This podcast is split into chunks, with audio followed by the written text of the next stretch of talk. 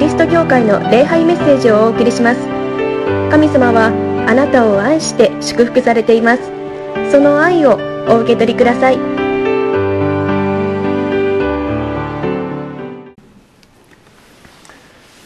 クリスマスの第2手術であります。ろうそくが2本灯りました。先週ネットで礼拝をされている方もしもよかったらろうそくを用意してくださいとお願いしましたけれどもどうでしょうか？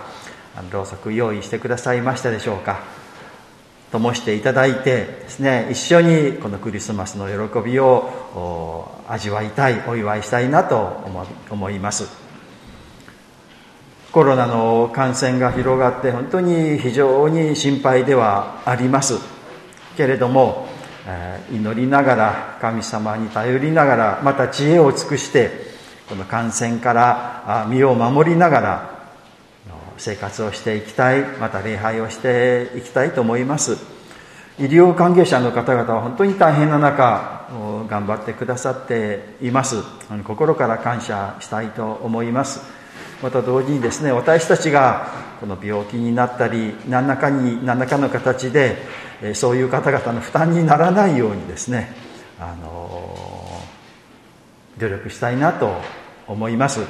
まあけれどもまあいろいろいろいろですねもう対処しても感染する時は感染するんですね。まあその時はもう仕方のないあのごめんなさいお願いしますとしてお願いあのしますけれどもそうじゃないようにですね私たち気をつけたいなと思います。クリスマスですね。私たちの教会の一つのこの自慢というのがあのこの教会の壁にあるイルミネーションですね。あのイルミネーションはとても綺麗です。ね本当にこの優雅なイルミネーションで私は日本一のイルミネーションだとあの密かにというか思っているんですけれども残念ながら今年はまだついていないんですね。でも星だけが今ついている状況なんです。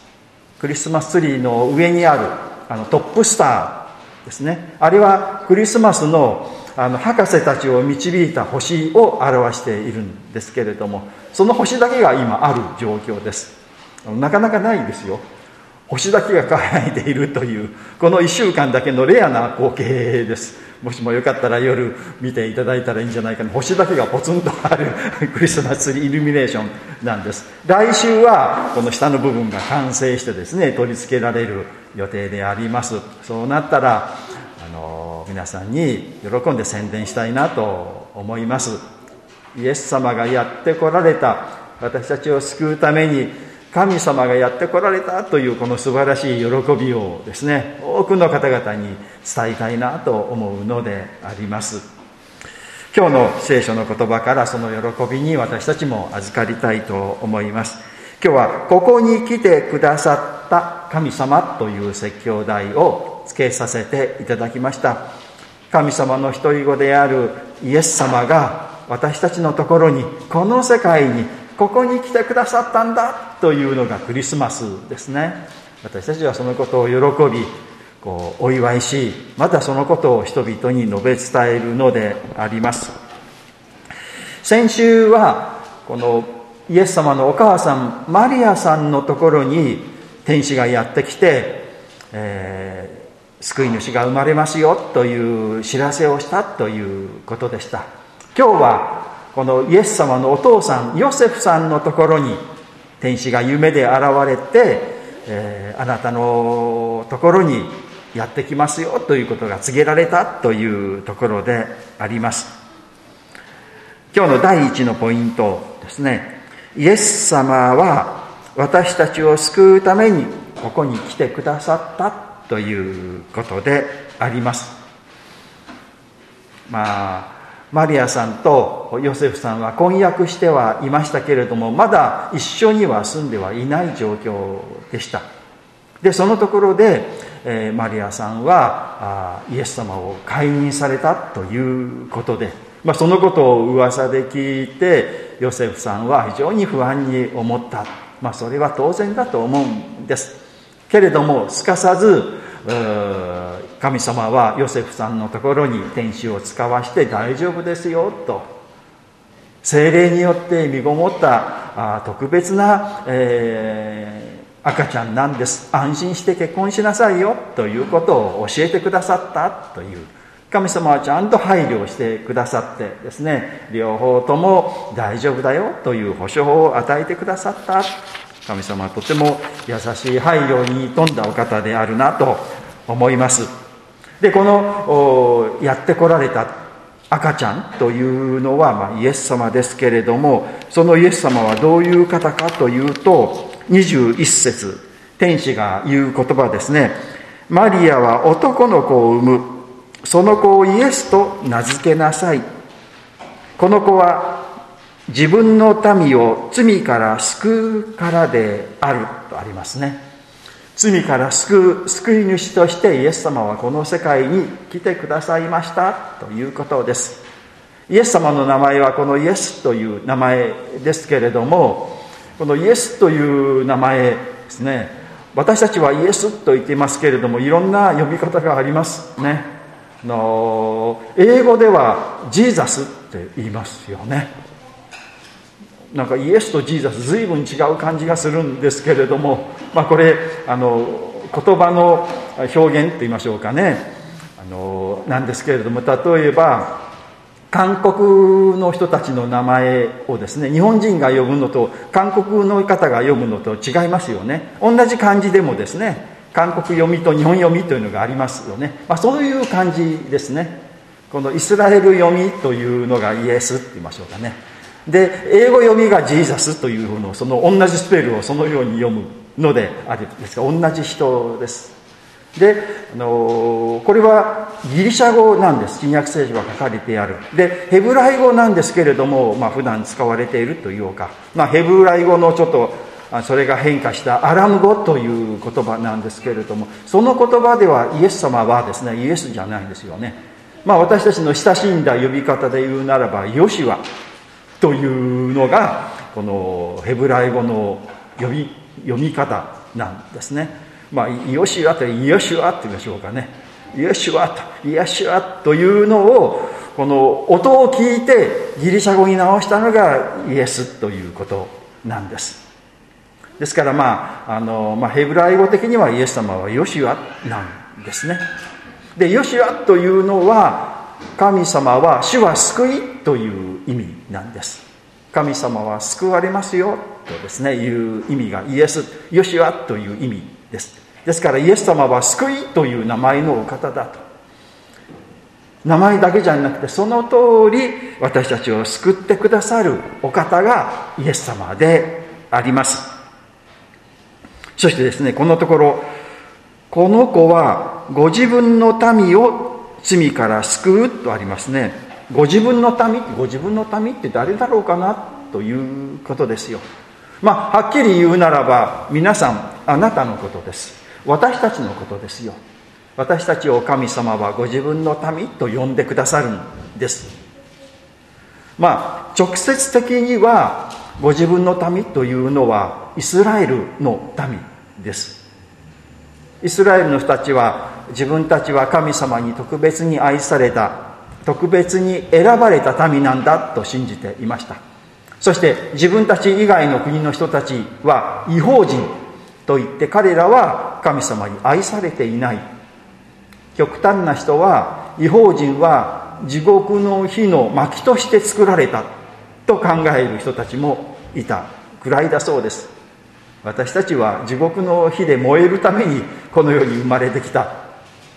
なんかちょっとひどい考え方ですけれどもでも聖書の見方からするとそう旧約聖書の見方と言いましょうかだったんですね。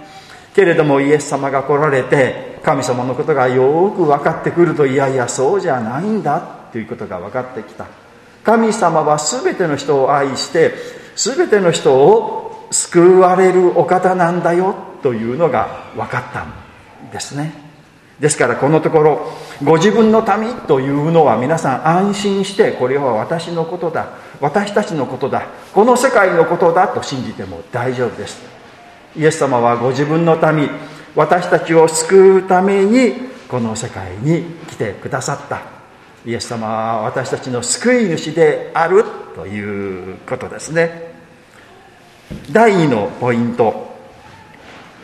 イエス様は待ちに待ったこのメシアとしてこの世界に来られた。待ちに待ったメシア。22節ですね。すべてこのことが起こったのは主が預言者を通して言われたことが実現するためであったとあります。神様が預言者を通して言われたこと私たちが持っているこの聖書ですね。聖書。熱いですよね。全部読まれた方ありますか？何人もおられると思いますけれどもまだ読んでないという方もあるかもしれません。来年はですねあの聖書を読もうという運動を始めようと思うんですね。皆さん一緒に聖書を読みましょう。で一緒に読んでいってでいつか、あのー、これは聖書を全部皆さんと一緒に読めたらなと思うのでありますけれども聖書。この熱い聖書を大きく分けるならば旧約聖書と新約聖書に分かれます。ね。ですからこれは2冊の本が合本になっているのがこの聖書というものです。で旧約聖書というのをまあ大雑把にですね複雑ですけれども大雑把に言うならばこれは予言の本なんだ。あなた方を救うためのこの救い主。あなたを救うためのメシア。キリストが生まれますよという予言が書かれているのがこの旧約聖書と言えます。で新約聖書というのはその予言が成就しましたよ。実現しましたよ。というのがこの新約聖書であります。旧約聖書の中にメシアという人がいる。メシア。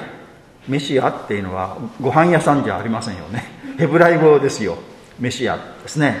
このメシアというのは油注がれたものという意味です。油を注がれたもの。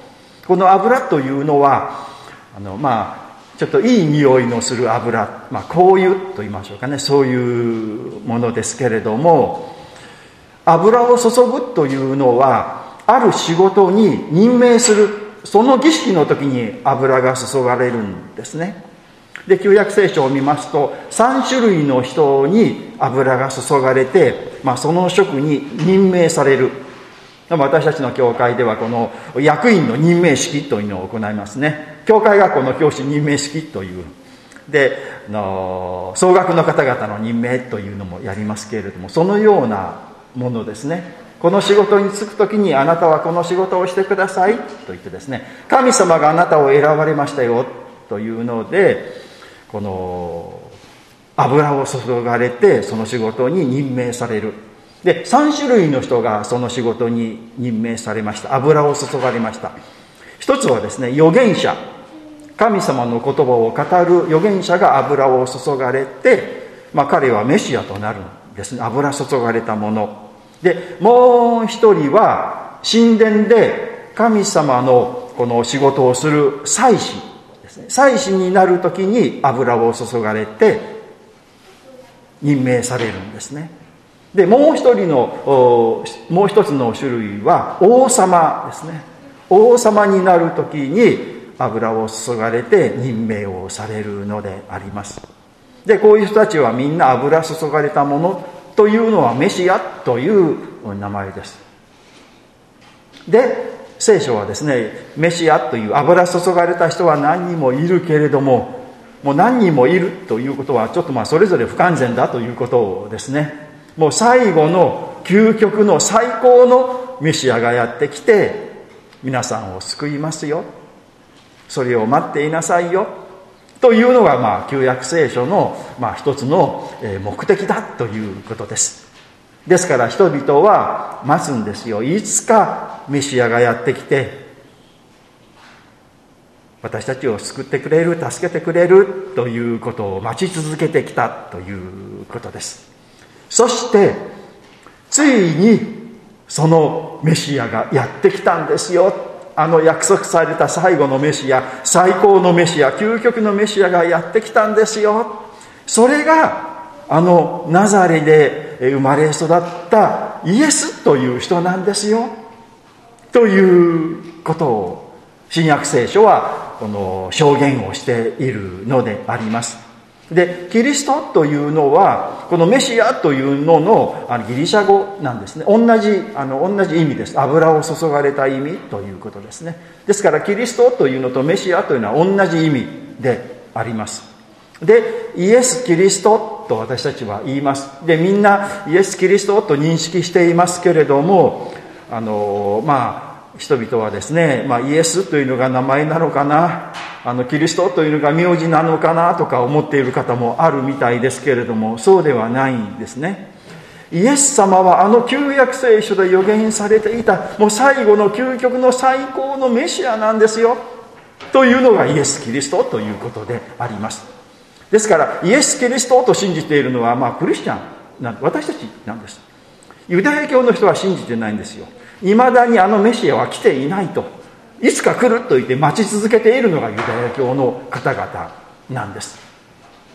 私たちはこの聖書というのを持ってこの熱い聖書ですけれども聖書には新約聖書旧約聖書2つあると私たちはこう信じてそう思っていますけれどもあのユダヤ教の人たちは新約聖書は聖書だと思ってないんですよね。まだ来てないんですからメシアはですね。ですから聖書といったら旧約聖書。でも彼らにとってこれは旧約聖書じゃないんですよ。聖書は一つしかない。聖書は聖書。私たちにとってはそれは旧約聖書ですよね。新約聖書があるから旧約聖書というのがあるんですね。ユダヤ人の人はこの旧約新約聖書がないんですからもう旧約聖書もないんで聖書があるだけ。でいまだに待ち続けているというのがこのユダヤ教の方々なんです。でも私たちはそうではない。いやそうじゃないんだよと。ついに来たんだよと。あの待ち続けもう憧れて楽しみにしていたあのメシアはもう来たんですよ。というのがこのイエス・キリストということですね。私たちはイエス様はキリスト。とうとうあの予言の実現があそれがイエス・キリストなんだ。あの信じているものであります。まあ、このろうそくが1本2本3本4本立ち立っていきますよね、まあ、これはいわばまだ旧約聖書の時代をまあ解雇しているって言いましょうかね。今その時代をこうもう一度こうやってそしてついに4本目イエス様来たんですよ。もう予言が実現したんですよともう待たなくてもいいんですよ。私たちは救いの世界に生きているんですよという喜びがクリスマスなんだということであります。そのことをですね皆さん知っていただきたい。で待ち続けている方々に教えてあげたい。もう大丈夫なんですよということを伝えたいなと思うのであります。第3のポイントですねそのイエス様は私たちと共にいるためにここに来られた神様だということです。23節ですね「見よ乙女が身ごもって男の子を産む。その名はインマヌエルと呼ばれる」これはあの旧約聖書のイザヤ書7章14節の言葉なんですね。それがこの実現したというこの乙女が身ごもって男の子を産むというこの予言のメシアはあのイエスなんですよということを聖書は言っているのであります。そしてイエス様はもう一つお名前がある。その名前はインマヌエルという名前だということです。インマエルはこれは神は我々と共におられるという意味。まあ、ヘブライ語の言葉ですね。そういう意味がある、まあ、イエス様がインマヌエルと呼ばれたあのことは記録というのはないんですけれどもイエス様はインマヌエルというのをもうこう実践しておられるというかイエス様はインマヌエルそのもののお方なんだということですね。神様は私たちと私たちを愛して私たちと共に生きたい。一緒にいたいと願われるお方。愛というものはそういうものですね。好きだなとですね。そして、え、この人のことをね、あの、いつも気にかけている。心配をしている。この人のことを知りたいなと思ったら私たちはその人のそばに行きたいし一緒にいたいなと思う。それが愛というものです。神様は愛そのものですからね。ですからもう私たちのそばに行きたい。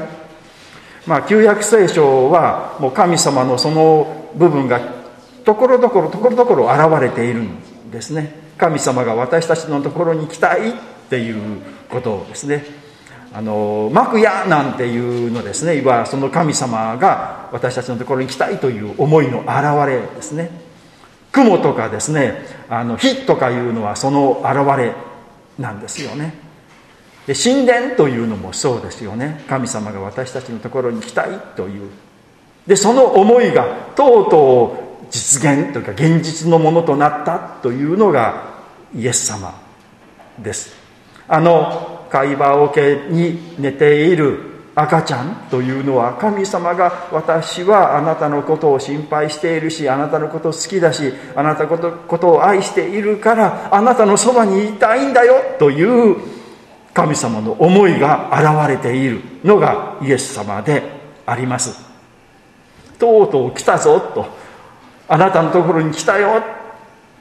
私たちと同じところに住んで存在して私たちと同じ空気を吸って私たちと同じ食べ物を食べて私たちと同じようにこう、えー、眠って生きてそれがイエス様。あなたと一緒にいたいんだよ。あなたと共にいたいんだよ。ということを実現された方実践された方がイエス様なんです。まあ先ほどあのお祈りで生駒さんがおっしゃいましたけれども今日は第一手術ですね。そしていつもの予定ならば生産式を行う予定でした。けれども、まあ、この状況この感染が広がる状況でちょっと危ないかなというので残念ながら今回は見送りましたけれどもあの生産式はまさにえ、私たちと共にいたいといういや共におられる神様というのを私たちはこの体現する実践する時ですね。あのパンとブドウジュース聖霊なる神様がそこに臨んでいてくださり霊的にそれがイエス様の体イエス様の血となりそれを私たちが食べ飲む。口の中を通ってこの食道を通って胃の中に入っていってそこで、え胃液で溶かされまた腸で溶かされていって体の中に入っていってもう私たちと神様は一つになるというのを表しているんですよね。ああ神様は来てくださった。まあ生産式、まあ、クリスマス。ね。それがもう現実になるのが生産式のあのパンとブドウジュースであります。なんとかねこう行いたいと思います。感染しないようにしてですねその恵みを味わいたいなと思いますけれどもそれがクリスマスの喜びであります。というのはもうそれで私はあなたを愛しているよという神様の愛そのもの。イエス様はえー、来られました。私たちのところに来られました。私たちを愛しているから私たちのことが大好きだからイエス様来てくださいました。そしてですねこのマタイによる福音書の最後28章の20節最後の説ですね。この説も素晴らしいですね。私は世の終わりまでいつもあなた方と共にいる。ですね。世の終わりまでいつもあなた方と共にいるとイエス様はおっしゃいました。もうこれインマヌエルですよね。神は我々と共におられる。ですからこのマタイによる福音書はインマヌエルから始まって最後神いつもあなた方と共にいるという約束で終わっている。もうイエス様はそのために来られた。私たちはイエス様に喜ばれる存在かな一緒にいたいなっていつも心配していつも愛されて恵みを注がれる存在かなと思うとそうじゃないところがある。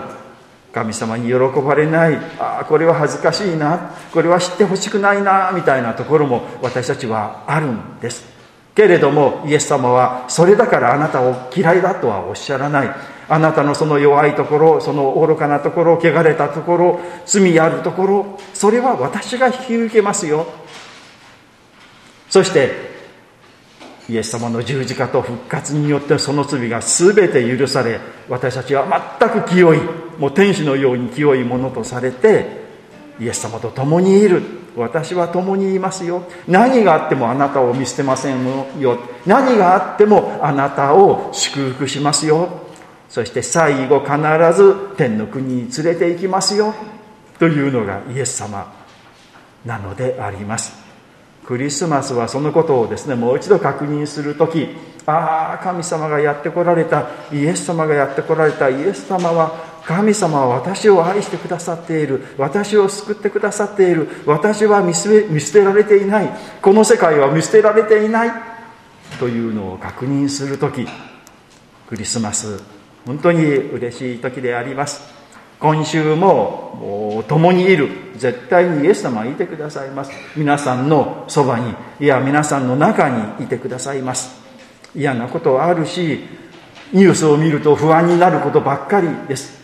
けれどもどんなことがあってもでも私は神様に愛されている。絶対見捨てられない。必ず良くなる。と信じましょう。そしてこの1週間も希望を持って生きていきましょう。お祈りをいたします。神様クリスマスです。私たちを愛して私たちのために御子イエス様をこの世界に送ってくださいました。本当にありがとうございます。私たちは罪人です。汚れたものです。けれどもその私たちを見捨てないでイエス様によって私たちを救ってくださいました。感謝をいたしますイエス様は旧約聖書の昔から予言されていたメシアです。みんなが待ち望んでいた救い主であります。それがとうとう実現したのであります。私たちはそのことを知っています。イエス様こそ、その約束された究極のメシア、最高のメシア、キリストなのであります。私たちはそれを知り、イエス様を信じて救いに預かり、本当に幸せなものであります。そのイエス様がいつも一緒にいますよと言っていてくださいます。目には見えません。また私たちもそのことを感じることはないかもしれませんけれども、いつもあなたは私たちと一緒にいてくださり、見守っていてくださいます。そして全てのことを益へと変えてくださるお方であります。この世界は問題に満ちています。悩みに満ちています。苦しみに満ちています。不安と恐れに満ちています。けれども、私たちはこの世界の中に生きて、それに巻き込まれません。神様が私たちを愛し救っていてくださる方です。からです。あなたを信頼してこの一週間も喜んで生きていきたいと思います。私たちの周りにはこの世の中の恐れ不安に巻き込まれ苦しんでいる方々がたくさんあります。どうかそういう方々に神様の愛をこの希望を伝えさせてください。クリスマスの計画を立てています。キャンドルサービスを行うことも企画しております。どうかこれを用いてください。多くの方々がここに来てくださったというこの救いを知ることができるように、また私たちを用いてくださるようにお願いをいたします。主イエスキリストの皆によってお祈りをいたします。アーメン。では、成長の時、黙想の時を持ちましょう。